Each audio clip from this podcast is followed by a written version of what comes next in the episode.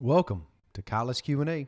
I'm Justin Myrick, and recently my son Drake said I need new intro music. So let's do this. Hey, Dad, how about some college questions? Let's hear them.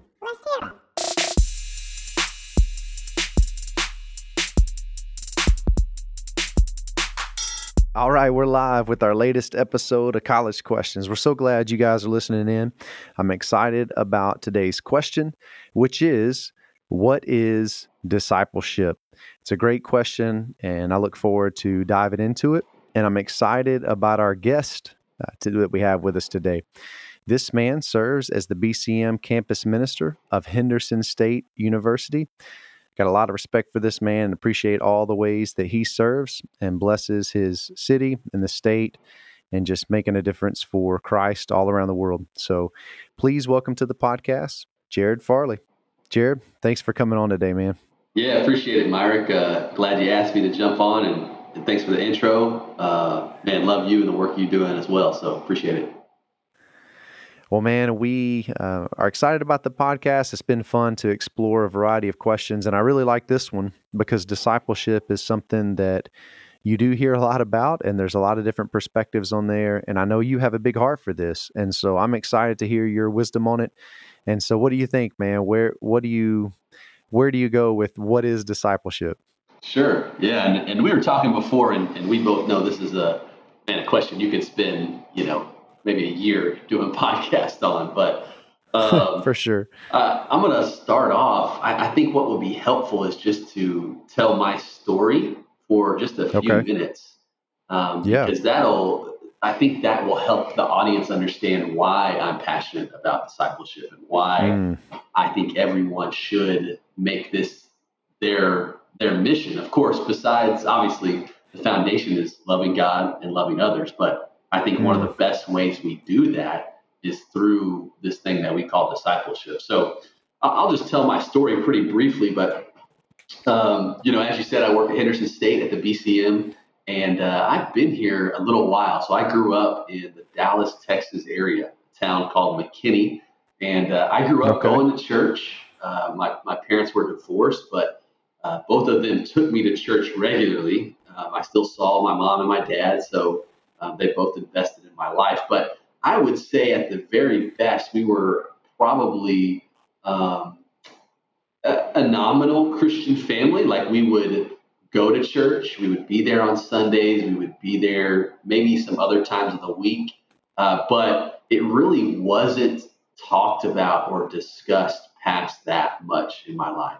Uh, and so, uh, and, and I feel like a lot of students I meet have a similar story. And so growing up, uh, I got baptized at a young age, but man, in middle school and most of my high school years, uh, I, I, didn't know what it meant to, to actually follow Jesus. Right? I thought, you know, checking off the boxes of going to church, of being a good person, trying not to do bad things, and I thought I had my bases covered. Uh, and then uh, in my high school year, probably around my junior year, uh, that started that, that mindset started to change for me because, uh, and I can only describe it as the Holy Spirit really drawing me into a better understanding. So I, I was searching at that time in my life because, you know, just some things were in turmoil in high school as much as they could be, right? Like, you know, sports yeah. maybe weren't going well, and you know, my girlfriend at the time wasn't you know, maybe treat me right, whatever, right? So that's the turmoil for me as a high schooler. But uh, you yeah. know, what it did in my life was it, it, you know, pushed me to reevaluate my spiritual life because it wasn't working, right? Like I say that and, uh, you know, I went to church, I, I tried to do the right things, but man, there was something missing.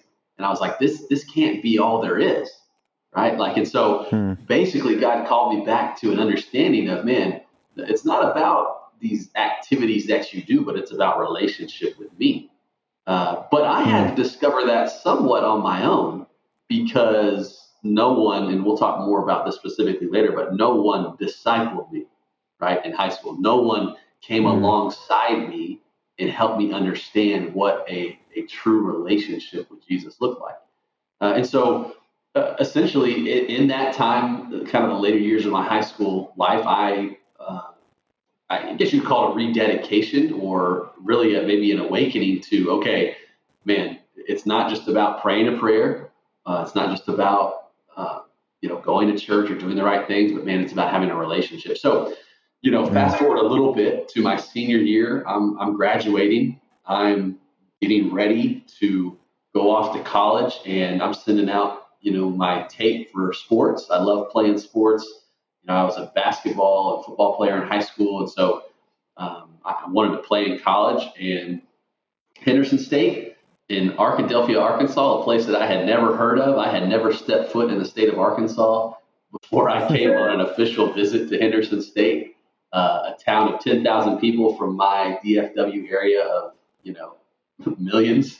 Um, and so I came on the campus. I made a visit, and, and remember, at this time in my life, I had a renewed passion to follow Jesus. So I was completely open to say, All right, God, literally, whatever you want me to do, wherever you want me to go, I'm, I'm going to do it. Right. And so I was just mm. wide open. And, and so that's the only thing I can, you know, imagine of why I ended up at Henderson State was because I, I think God kind of directed my path there.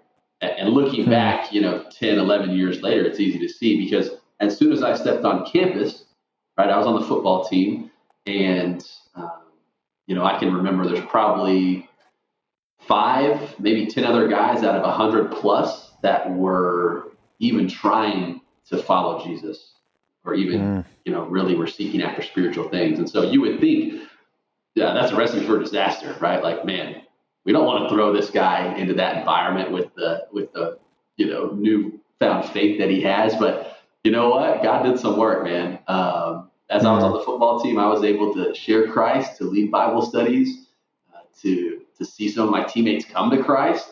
Uh, I mean, it was mm. a pretty incredible time. But the reason why that happened is because when I got to college, I got involved in the BCM, the Baptist Collegiate Ministry, and I was discipled by a guy named Neil Nelson. Uh, mm. And funny story how I met Neil. Uh, I was playing basketball in the gym one day, just hanging out, doing what I do. It was like a, a late night session. And, and I got on the court and, and remember I was a pretty good athlete and so I always loved doing this stuff. And so I got out there and I started playing.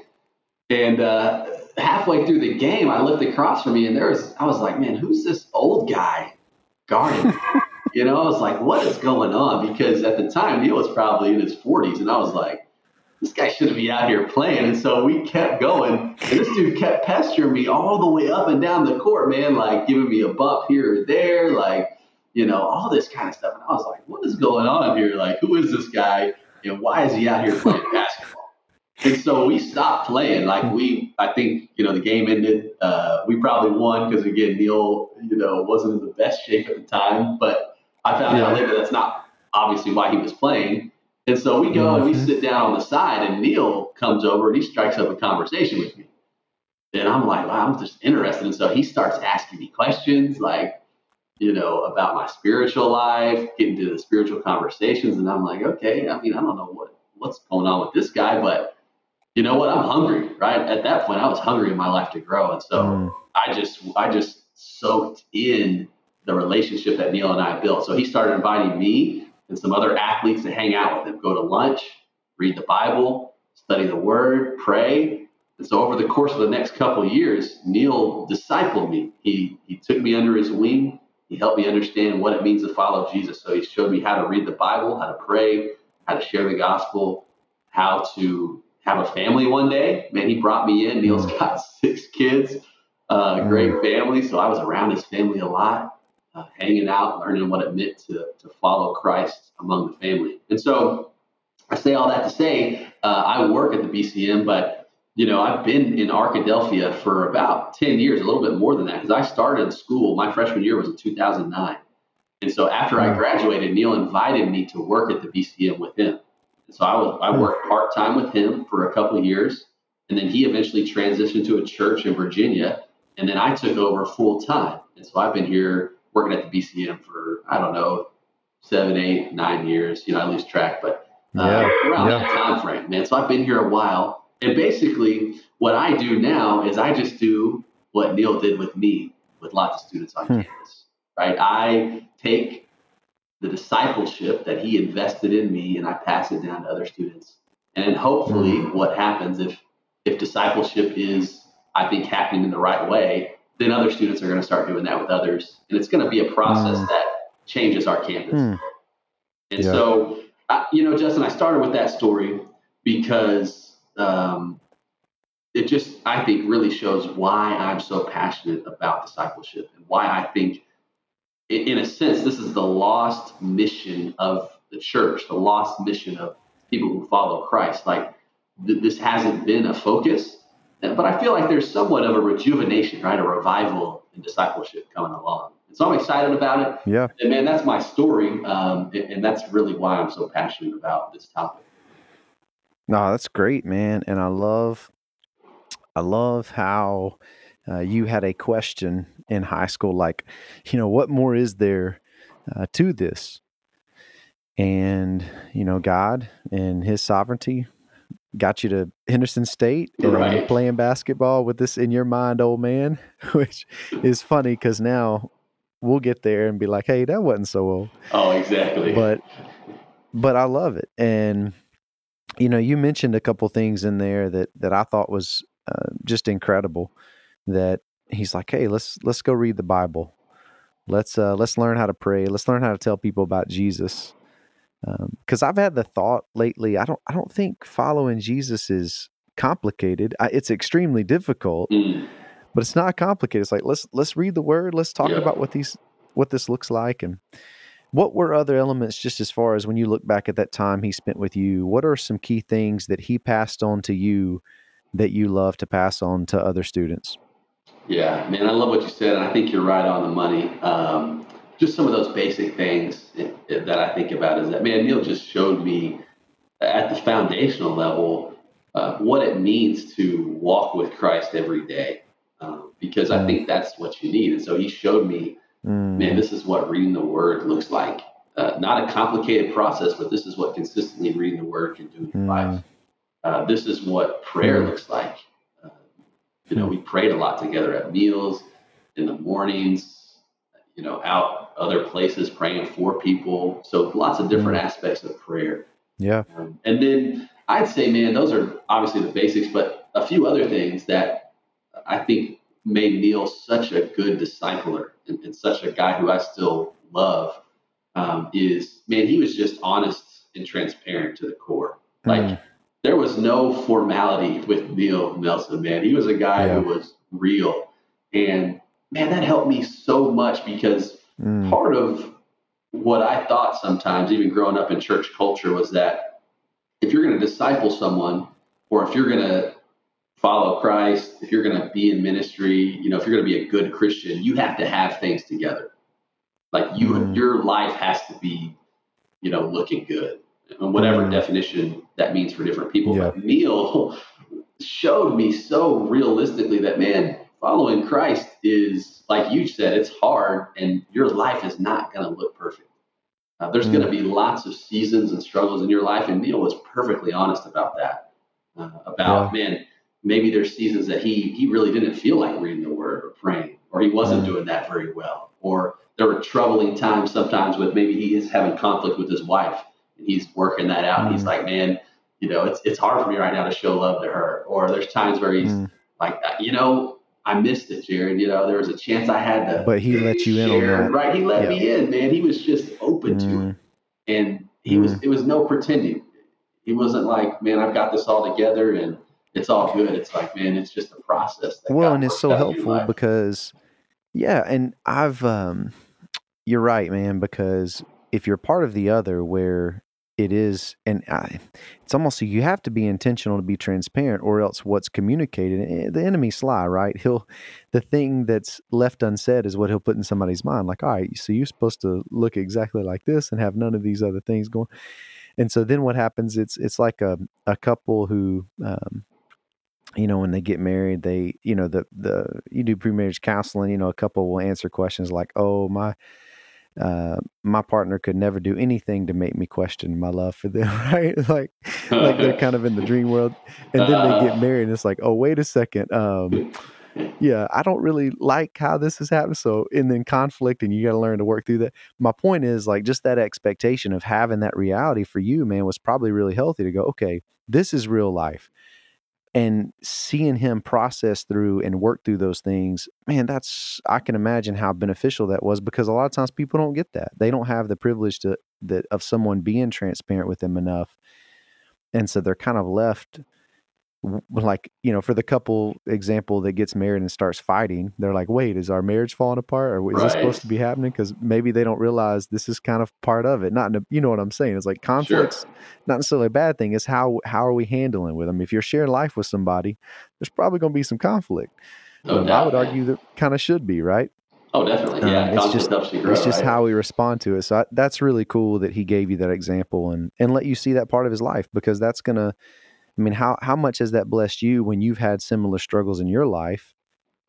You know, instead of questioning everything, you're like, all right, this is, it's okay. You know, oh, I, I, can work through this. God can work. You know.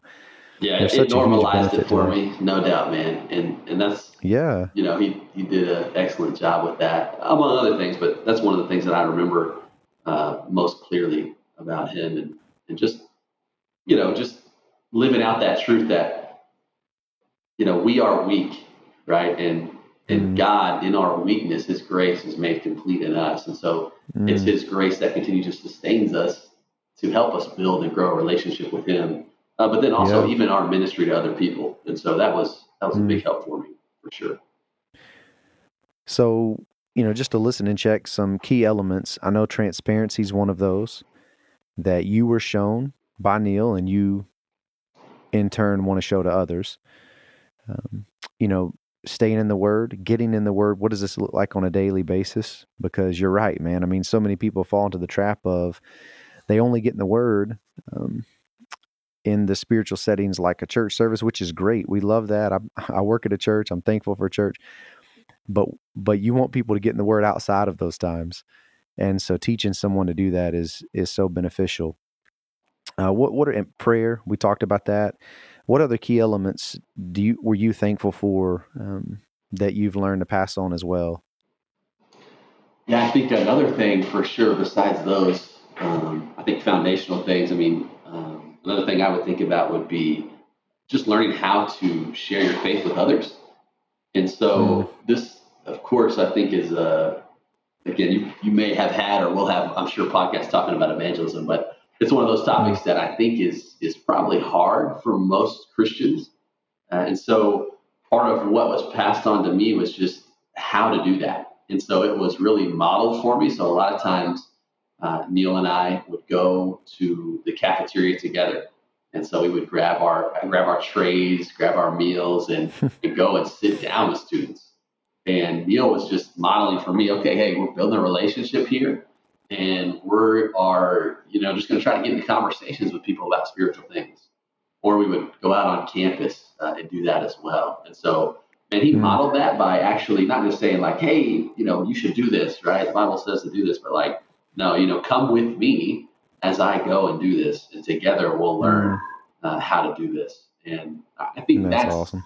a huge thing. Uh, just in discipleship in general is just modeling right? So if you're trying to teach someone how to read the word and pray and, and have time with God every day, man, invite them to do it with you, right? Say, okay, hey, this week we're going to together read the word and pray. So you need to block out, you know, 30 minutes of your day to come and hang out with me. And I'm going to show you how to do this. I'm going to let you in, mm. right? Or if it's sharing the gospel, same kind of thing. All right, today, man, we're going to go out and we're going to go to the cafeteria or wherever, and then we're going to try to strike up some gospel conversations with people. And so that modeling mm. aspect, I think, is, is just critical when you're trying to decide. I remember um, years ago. Oh man, this would have been 15 years ago or something. I was working with Mark Powell Freeman here. He was the college pastor. Uh, I think I was getting ready to head for my journeyman uh, within a few months, but he had popped his head in my office one day and said, "Man, can I give you some wisdom?" And I was like, it was one of those things where you could tell something was mine. And I was like, I mean, sure, I, wisdom sounds good. Sure. Uh, and he he just said, I've done too much of my ministry alone. Hmm. Like, I naturally default to just doing things. He's like, man, find ways to invite people with you when you do things. And I thought, that was such practical advice and it's it's a picture of exactly what you're describing of man inviting people to go with you as you're learning to obey you know invite others with a I, I think it was a small thing you said but i love it when you um, said neil was like hey let's go do this and we'll learn together oh yeah dude that that's such a great statement because it shows a humility that hey it's not like I think part of the failure we have in discipleship is we feel like we have to be an expert on subject A, B, whatever. And we're not, right? Like we're all figuring it out. And I love the invitation to say, hey, like, let's go figure this out together. We'll learn together. That's, man, that's really cool. I love that. Yeah, no, I think uh, that's uh, one other thing I'd mention is just the attitude that you have when you mm. uh, disciple someone. And, and like you said, if, if your attitude is, hey, I'm the guy who's got all the answers, and you should be blessed to learn from me. Your discipleship is, is not going to last, and it's not going to go very yeah. far. Um, yeah. And so I think having the right attitude, right, of saying, hey, man, I just want to be obedient to help you grow and come mm. join me as we grow together. Because part of, mm. you know, being in a discipleship relationship with someone is you know, having that attitude of, okay, yes, obviously there's lots of things that, that I'm going to help you with because I've been there. But it's not like I'm not growing during this time either, right? Like, mm. you know, we're doing this together. And so that puts you in a, mm-hmm. a posture of humility, like you said, um, and also one that's just realistic to say, you know what, God, like, I only know this because someone taught me. And we only mm-hmm. understand this because of your grace shown to us. And so mm. we need to offer that to others as well. And so, you know, Neil especially, and then other guys in my life, uh, humility is a huge aspect of that for sure. Well, I love how you're laying out. You know, we haven't even gotten into specific. You know, I feel like one thing I've, um, I guess, been discouraged by over the years with discipleship is sometimes come up that people have like a quote unquote model, right? And they put the emphasis more on kind of what you do and the model of it rather than what I think is a much more wise approach, which is what you're doing. You're establishing principles of posture and attitude and invitation to come alongside and invite someone alongside of you that the what you do, I mean, if you think about it, um, the key was the key kind of root word of a disciple is learner. Is that yes. right? Is that yeah. kind of yeah. Oh yeah. So to learn, um, right? Like how am I learning? When am I learning? Um, and so I, I, just love how it's kind of approaching that angle of of foundational truths that are helpful if we'll take on. Sure, um, and that's yeah. one question I have. I wanted to ask you is like when when does discipleship take place? you know, oh, I'm curious man, what you think about yeah. that. Yeah, no, great question, man. Um, and uh, let me just uh, give a quick definition of discipleship too that I have written down that I think could help okay. our audience as we answer this question. So your question is when does it take yeah. place? And so here's a quick definition that I kind of operate by. And like you said, man, like I am a guy who is, you know, practical, straightforward. Um, you know, I'm a pretty disciplined guy. And so I like to have simple, reproducible definitions and things that I do that anyone can take and run with. So, um, you know, my simple definition of discipleship, and I've got two that I work with. Here's one that I love to tell people because like you said, man, sometimes people can make this so complicated, and it's really not. Um, discipleship is simply helping others follow Jesus, mm. right? Like that's that's mm-hmm. one simple definition. And if you want a, a one yeah. a little bit more in depth, I think I got this one from Mark Dever. He he wrote a book called Discipling. That's a short book. That's you know a decent read, but uh, his definition, which you know I've kind of used at different times, is deliberately doing spiritual good to someone so that they will be more like Christ. And so mm. I kind of operate off of those two simple definitions because I want mm. something that's not complicated because, you know, Justin, I love what you said earlier. If someone gets it in their mind that discipleship is, is too complicated and you have to have this certain system to do it, then it's not going to be mm. accomplished. Right? Mm. like, so I want it to yeah. be so transferable for people to do that anyone can say, what I do, they say, man, that's not that hard. I can do it. And I say, you're right, you can. so again, those are my definitions of discipleship. One, helping others follow Jesus, and then the second one, you know, and it kind of goes along with it, deliberately doing spiritual good to someone so that they will be more like Christ. Um, no, that's awesome. So Yeah, it kind of gets to your question, so I'll answer this kind of, you know, briefly. You said, when does discipleship happen? I think it can happen anytime and all the time. mm, so sometimes we like on. to say, um, oh, okay, so I'm going to go to my discipleship meeting. And so you're talking mm. about an hour meeting or a two hour meeting. Maybe that's on a Sunday morning, uh, Wednesday night, or maybe that's at a lunchtime. And you say, well, this is when discipleship happens. When I go to this meeting with these people and we do this mm. curriculum. And, and yes, for sure, discipleship happens in those meetings. But I would say the most transformative times of discipleship in my life have been the unplanned times. Like mm. when I, you heard in my story earlier, right? Neil was discipling mm-hmm. me on the basketball court, right? We mm. played together. and one of the mm. things I noticed about Neil was that he was always encouraging people on the basketball court when played. Hmm. Right. And that was unlike me because I was a freshman in college and I was uh, very competitive. So the last thing yeah, I wanted to do like, on the yeah. basketball court was compliment other people. and That's so awesome. um, I I noticed that. I observed that. And then when the game was over, mm. we sat down and we started talking, and he just asked me questions. So was mm. that discipleship? Yeah, I, I think it yeah, was. I think so. Right? Yeah, I mean, uh, and so, and this is kind of a, few more notes that I have jotted down that I love to kind of tell people and share with my students. But I think there's two types of discipleship in, in the church. And in general, we like to focus on one aspect, which is formal discipleship, right? This is like a scheduled time that you meet, a class that you take, a Sunday school, a small group, you know, whatever it is. That's that's like a formal mm-hmm. time of discipleship where you're meeting together. Yep. You've got maybe a planned curriculum that you're doing or certain things that you're reading together.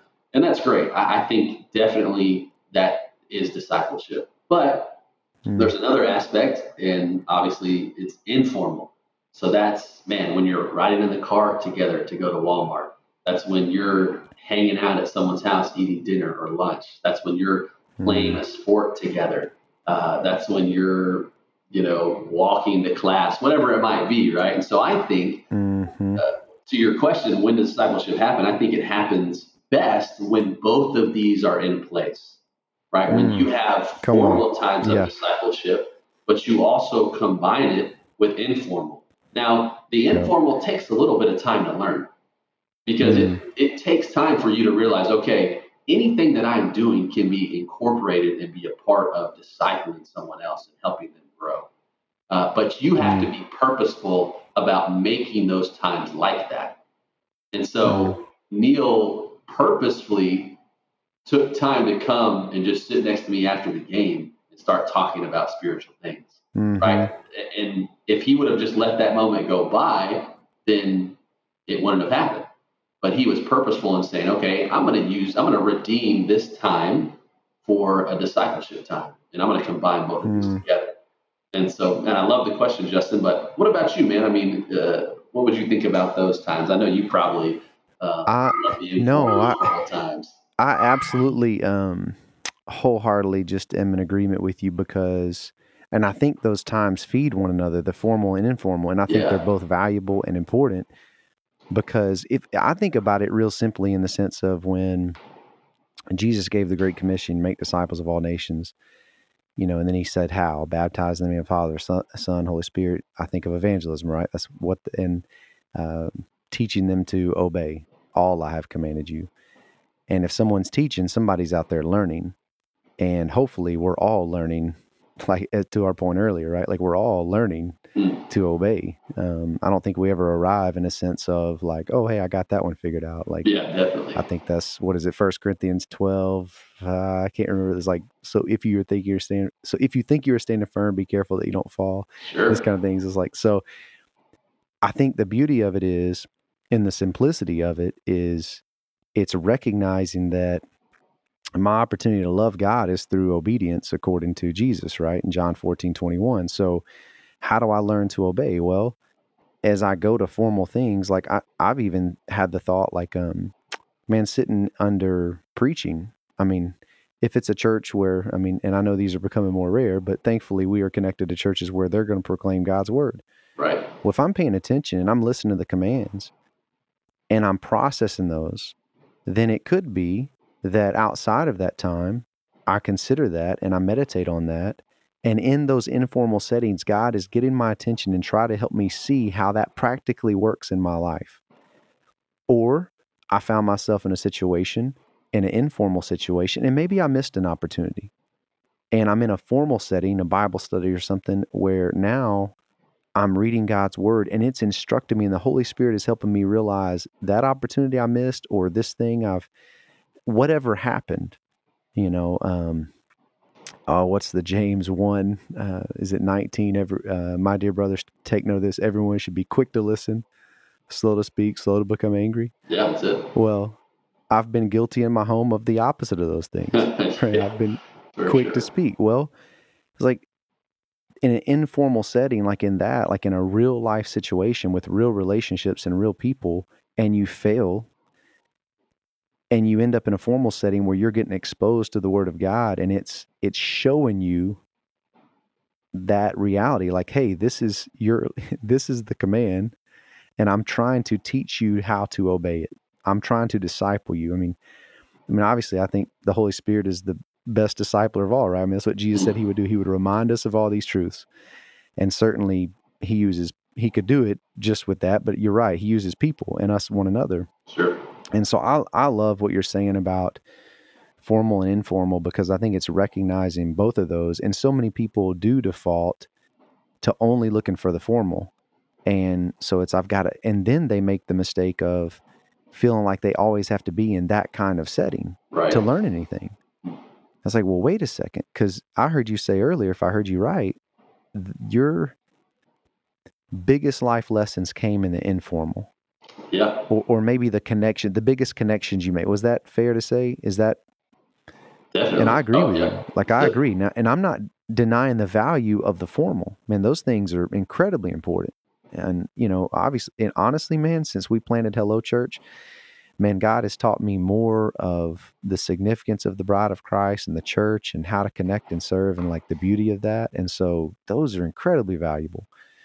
Um, however, there's, I mean, how much of the week do we spend in those settings? The majority of our week is out in the informal. Right. right?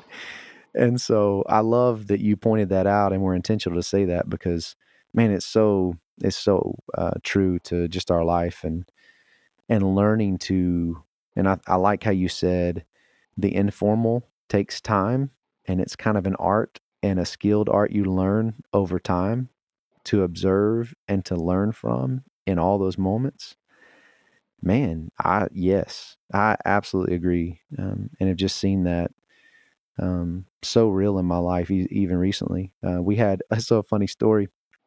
We we uh, bought some uh, chickens and we built a chicken coop at the house. So we got four kids at the house, and it's trying to go off the grid or something, huh?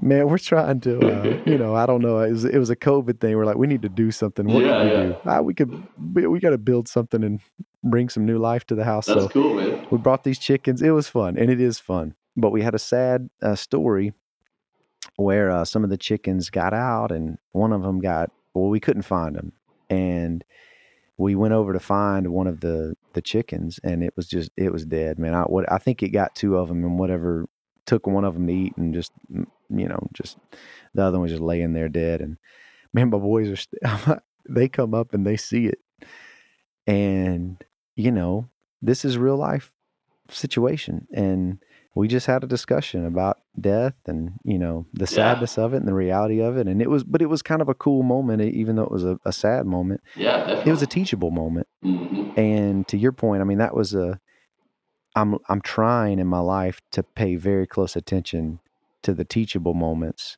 because though they're all around but a lot of times i miss those right because either i'm too consumed with what I'm supposed to go to next, or my mind's just not fully aware of where I am. But um, so I love how you said it's an art because I mean I just absolutely agree with that. Like learning to pay attention to those informal, both what I'm being taught and like you said, um, how did you define that that second definition, the Dever quote? What was that? Yeah, so deliberately doing spiritual good to someone so they will be more like Christ. Yeah, like even seeing the opportunity to take initiative to do that. Yes. Right. Yeah.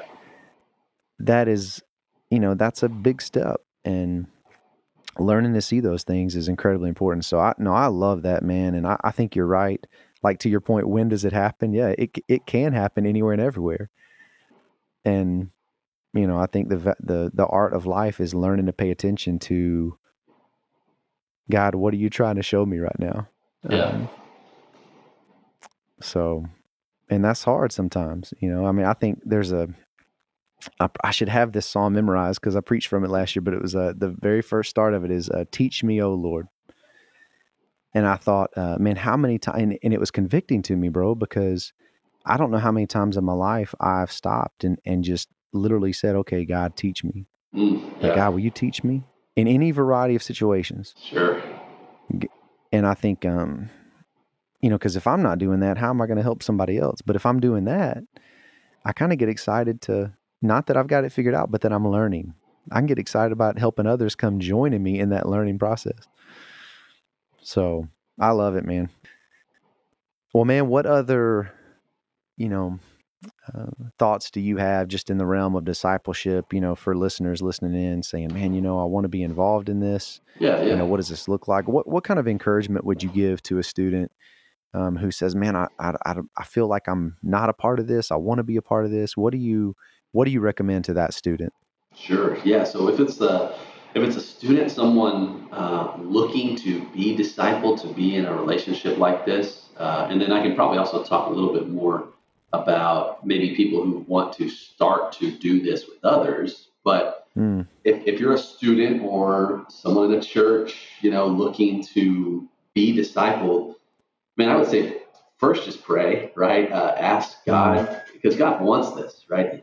I, again, I think um, this is His mission for the church, the Great Commission. We talked about that. There's there's tons of verses, mm.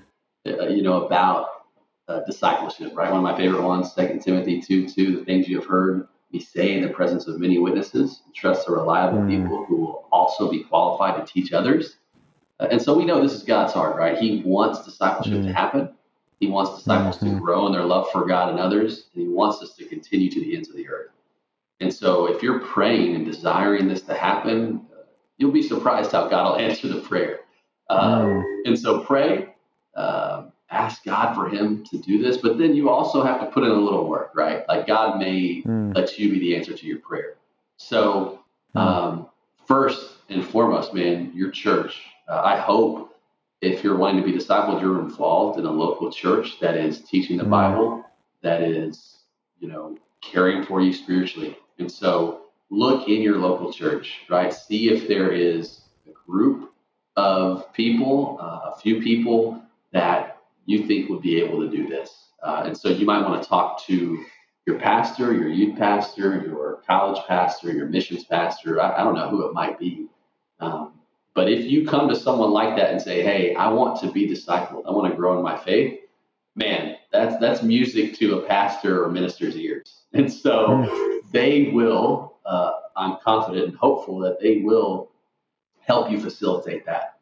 Or if you're in your church and you look around, man, just think and look around and see like examine people's lives and think, man, I, I want to be like that, right? Like if you see a guy in your church or, or a lady in your church that's kind and loving and treats their family well, and and when you hear them talk, they talk about having love for God's word. Like if you know someone like that, if you've seen someone like that, man, I would say be so bold to approach them and to say, hey, can I read the Bible with you sometime? Can we get lunch together? I, I want to learn from you, right? Like something mm-hmm. as simple as that, which will take initiative on your part, I think could lead to, to man, just a fruitful relationship uh, of discipleship that can happen. So that's what I'd say for someone kind of searching out and wanting to be discipled. No, that's awesome. I love that, man. Pray and then practically look for, like, just observe people. Man, I thought, man, what a cool practical thing to do. And if you see something, somebody do something well, you know, God's probably taught them some things on that Definitely. for sure. Right, so why not go to them and ask, like, "Hey, would you teach me like how you learned this?" And I, I, feel like I saw you do this, and I'm just really intrigued by that. I'm I feel like I'm weak in this area. Would you, you mind, you know, can we get together sometime? And you just, you know, you could start with one meeting, right? And exactly. who knows where it goes from there. But that I love that picture of just making observations, um, and then take, be willing to take the initiative and saying, "Hey, like, would you show me like how you do that?" That's great, sure. man. I like that. Sure. Um, That's awesome. Yeah, man. And then you know, I would also just want to give a word for people who would say, "Okay, man, I, I know I should do this, right? I, I'm you know in on the idea of discipleship of helping others follow Jesus. So, man, how should I do this?" And so I just want to give some encouragement out there to some students or people listening that, that would say, man, I don't know where to start. And I just want to tell you, as Justin and I have talked, man, don't, don't make it too complicated. Okay, so here's two questions you should ask that I, am going to answer for you right now is uh, who should you invest in and how should you do it? Who should you invest in and how should you do it? Um, we're talking about discipleship. So the first question, who should you invest in? Uh, Justin, I think you've heard this before and some of your, your audience may have as well, but uh, you can't disciple everyone right? Like Jesus gave an mm. invitation and select people chose to accept the invitation. And there's many people in the Gospels that denied the invitation of Jesus' mm. discipleship and his way of life. And so we know in general that there are going to be many people that reject um, Jesus. And I would say even further, and, and this, you know, we don't have time to get into it in the pod, but you know, just yeah. our cultural Christianity. I think a lot of people, mm. even though they may be a part of the church, and I would say they may have a genuine relationship with Jesus, they are also not participating in his mission of discipleship. Mm. Um, and so I would say you have to be, you know, selective of the people that you will invest in. And so there's an acronym. Uh, you need to find fat people, okay? So F A T, right? And again, some of you may have heard this before, but those uh, three letters just stand for three characteristics that you want to look for people in that you're investing in. Okay, so the first one, the F, just stands for faithful. Right, so you want to find people that are, uh, if you're thinking about who to disciple, who to join in a group together to grow, find people that are faithful, man, that show up to things, um, that are faithful to reading the word, faithful to serving. I mean, just think about the people in your life that are like that, or people that you see. Um, the the second letter would be um, available. All right. So again, some people may be faithful. They may show up at things. They may uh, be a part of the church. They they may be there when the doors are opened and and they're committed, but and they really aren't available. So they don't have the time, or they don't want to make the time to set aside to meet and to be discipled and to be a part of a group that is growing together. Uh, and so that's another characteristic. And then the last one, which I think personally is, is going to be the most important, is the T stands for teachable, right? So we want to invest and find people that are willing, again, as we said earlier, to be in the place of humility that will say, I, I have a lot to learn and I want to learn. I want to be teachable. I want to be, to use a sports term, I want to be coachable. You know, I, I want to mm. take direction because if we begin to start to disciple someone and invest in someone that is not teachable, uh, then it's not going to go well, right? I, I've had people that I've tried to invest in before that maybe I've misjudged them or misread them and they're just not teachable. And so they're not going to grow. Uh, and so, again, we're just looking for people to invest in that are going to be faithful available, teachable. Uh, and again, these are just some guidelines. And so um, it's not always gonna they're not always gonna be perfect in all these areas. Uh, but yeah, for sure.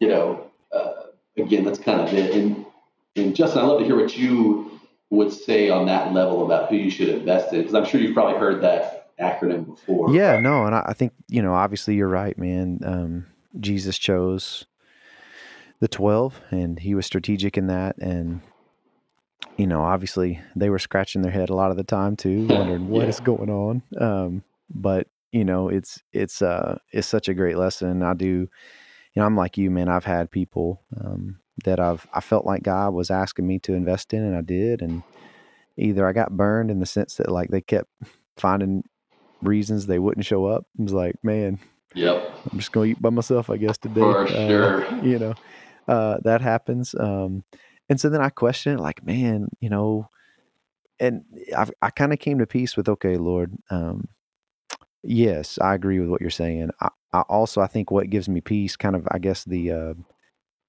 the underlining kind of foundation for me right now in my life is I want to invest in the people that God calls me to invest in. Sure. And that way it takes the it takes the weight off of me trying to figure out kind of where they are on some things. But don't get me wrong, like I'm identifying those things because obviously like if someone wants those things but they're not making time, they kind of it, it's not going to work. Mm-hmm. So there's absolute wisdom in what you're saying. I'm with you. I'm yeah, just kind of no. my train goes down the you know, God, who kind of asking the question. In fact, I think you threw that out there. Like who, I think you asked it like who, um, who are you going to invest in? Is that right? Yeah. Who should you invest in? It, who should you invest in? So I would, I would phrase the question like, God, who do you want me to invest in? Mm-hmm. And then trust him. Uh, because sometimes I might be like, really? Like that person? okay. You know, and I mean, yeah. but you, you know, let's be honest. Sometimes you get surprised. Oh, Have you sure. not had people that you thought, all right, there ain't no way this brother's gonna be faithful. no doubt. or Yo, and they yes. end up being one of your strongest leaders. Or you've got somebody that shows up freshman year and they are just you're just rocking it. And you're like, this person's amazing, and then they disappear. You're like, wait, what happened? It, what happened yeah. to that person? So, so no, sometimes I'm, I'm i do get surprised. perspective, yeah, yeah.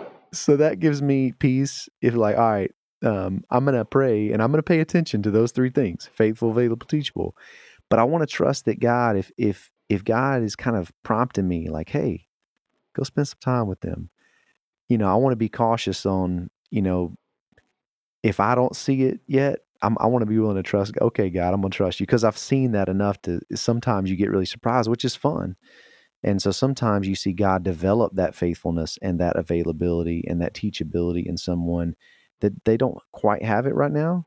Um, but yet God's really doing something there. And so even though we can't see it in the beginning, you start seeing that change really quick, and that's fun and that's exciting. Yeah, no, but I, but I have I mean, been. That's the tension, right? Like I think you nailed it right on the head. Yes, it's the tension of man. Okay, Intention's I, am looking word. for this. That's exactly. But I'm also, you know, playing that out in the tension of, but I'm also obedient. And so, God, this may not make sense, like you're saying. I love it, man. Like, okay, this this guy doesn't really, really, Are you sure, God? Like, I, I don't know, yeah. man. I mean, I'm trying to spend time with him, but it's just hard, but yeah, you're right, man. Yeah. Right. And it's kind of cool too because I okay, to your point, I do feel like I've had freedom in times where um, you give someone an opportunity and you know you keep trying and there comes a point where you kind of come to peace with okay like i'm not gonna take any more initiative there. Yeah right. Um, if they really if they really want to see this i think it's it the ball's in their court now and i, and I yeah. think you re, there's times where god's spirit does that and says it's okay like just you you you did what i asked you now you know i'm waiting on them. You know you kind of so there's been those moments for sure um because there's a point in it where you can't i mean that's the wisdom of the tension and i love how you said that right? Like that's exactly right and you know it's it's, it's not always cookie cutter but i think you pay attention and you kind of just be sensitive to god's spirit in those situations and you got to be willing to to kind of trust and watch closely because things change and people change and you know some people i mean it's all you know there's so many facets to it right?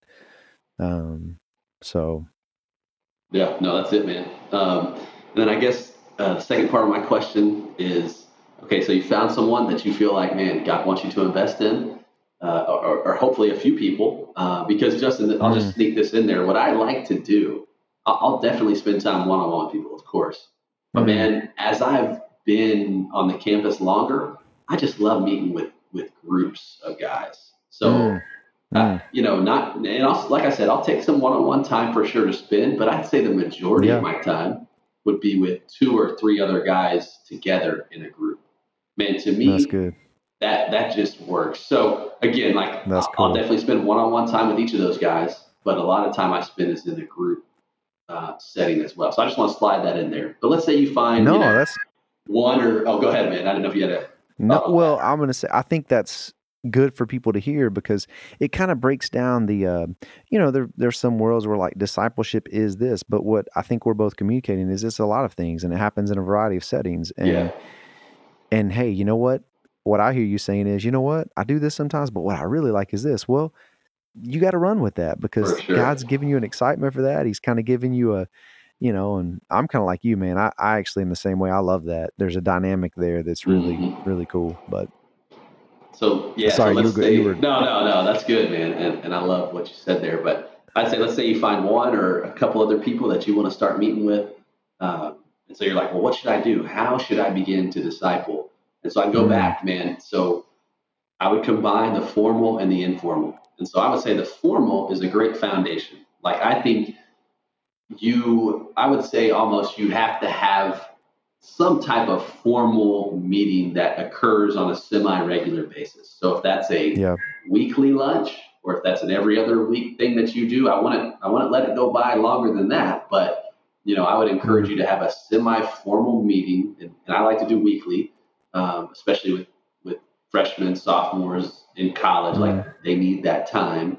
Um, but I would say it's a weekly meeting uh, for the formal session. And what that weekly meeting looks like, and it can look like a lot of different things, again, as we've said, but I would say yeah. there's a few things that I have found over the years that I want to incorporate. And, and meetings usually going to be, you know, let's say around an hour long weekly for the formal setting.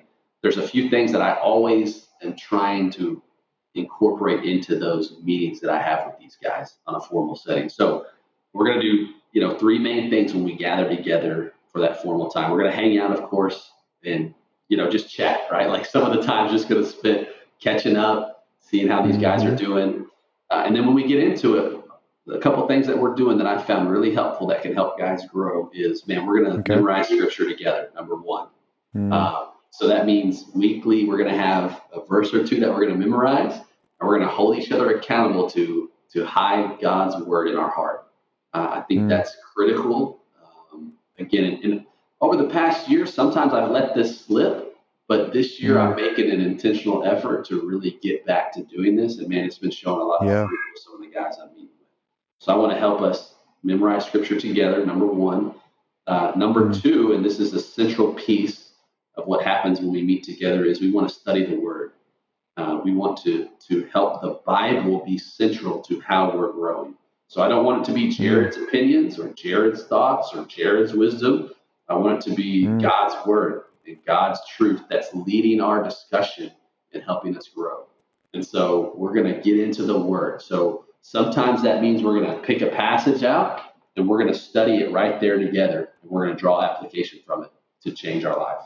Um, or sometimes what it can mean is that we're holding each other accountable to read scripture throughout the week and then when we gather together for our formal discipleship time, we're going to talk about what God has taught us throughout the week. Um, mm. so either one of those things I think can work. Uh, and I found them both to be fruitful. And then the last number three thing that I've found effective that I try to incorporate when we do a formal time is we try to do some type of evangelism accountability, uh, where mm. we take 10 minutes, let's say, and we're talking about, all right, guys, uh, let's let's talk about who are you praying for in your life right now that doesn't know Christ. Mm. Um, so we each have a list of people that we're praying for, and then the follow up question is, okay, how does God want you to serve them or share with them this week?